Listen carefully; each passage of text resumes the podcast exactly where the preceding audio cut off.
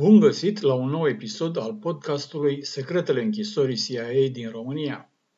Astăzi despre închiderea anchetei Curții Penale Internaționale referitoare la abuzurile comise de CIA asupra unor deținuți din Afganistan, Polonia, România, Lituania și Statele Unite. Pe 27 septembrie, noul procuror al Curții Penale Internaționale, Karim Khan, a anunțat că a cerut curții acordul să reia investigația în privința crimelor și încălcării drepturilor omului comise în Afganistan după căderea regimului taliban în 2001. Asta după ce în martie 2020, guvernul de la acea vreme de la Kabul ceruse Curții Penale Internaționale, care tocmai aprobase începerea unei anchete referitoare la abuzurile asupra unor deținuți comise în Afganistan, Polonia, România, Lituania și Statele Unite, să lase ancheta pe seama autorităților afgane. În ancheta inițială a procurorilor curții era vorba de torturarea unor deținuți în închisorile CIA din câteva state, inclusiv din România. În solicitarea de deschidere a investigației se vorbea explicit de închisoarea CIA din România cu numele de cod Black. Așa că, în martie 2017, procuroarea Fatou Bensouda, care conducea ancheta la acea vreme, a cerut informații parchetului general din România despre ancheta sa și le-a primit câteva luni mai târziu, în octombrie același an.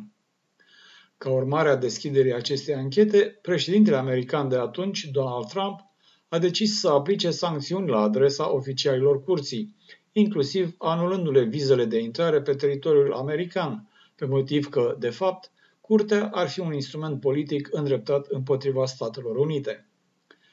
După ce talibanii au preluat puterea în Afganistan în luna august a acestui an, noul procuror al Curții Penale Internaționale a declarat că în aceste condiții nu mai poate fi vorba de o anchetă a autorităților de la Kabul în acest caz și a cerut să reia el investigația. Problema este însă că ancheta se va concentra doar pe crimele comise de talibani și de statul islamic în Afganistan, nu și pe abuzurile comise de CIA asupra unor deținuți în Afganistan, Polonia, România, Lituania și Statele Unite. Așa că s-au spulberat și speranțele de a putea afla ceva despre închisoarea CIA din România în urma anchetei Curții Penale Internaționale referitoare la abuzurile comise împotriva deținuților din Afganistan. Acestea fiind spuse, podcastul despre secretele închisorii CIA din România a ajuns la final. Ceea ce am avut de spus, am spus. O să închei cu un citat dintr-un film al regizorului japonez Kon Ichikawa, Burmese Heart, din 1956, nominalizat la Oscarul pentru cel mai bun film străin. La finalul filmului, un soldat japonez transformat în preot budist decide să nu se întoarcă în Japonia împreună cu camarazii săi și să rămână în Birmania să îngroape resturile soldaților japonezi uciși acolo. El le trimite foștilor săi colegi o scrisoare în care explică de ce a decis să nu se întoarcă.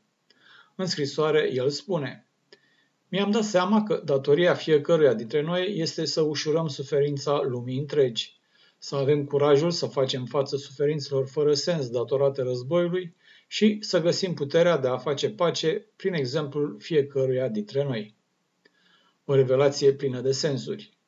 Revelația că poți învinge răul din tine într-un armagedon al fiecăruia dintre noi, nu într-unul al lumii întregi.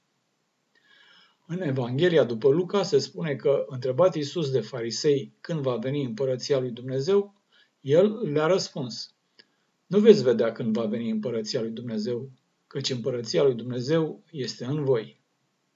Asta ar însemna că raiul și iadul sunt de fapt în noi. Rămâneți cu bine și vorba americanilor, God bless you.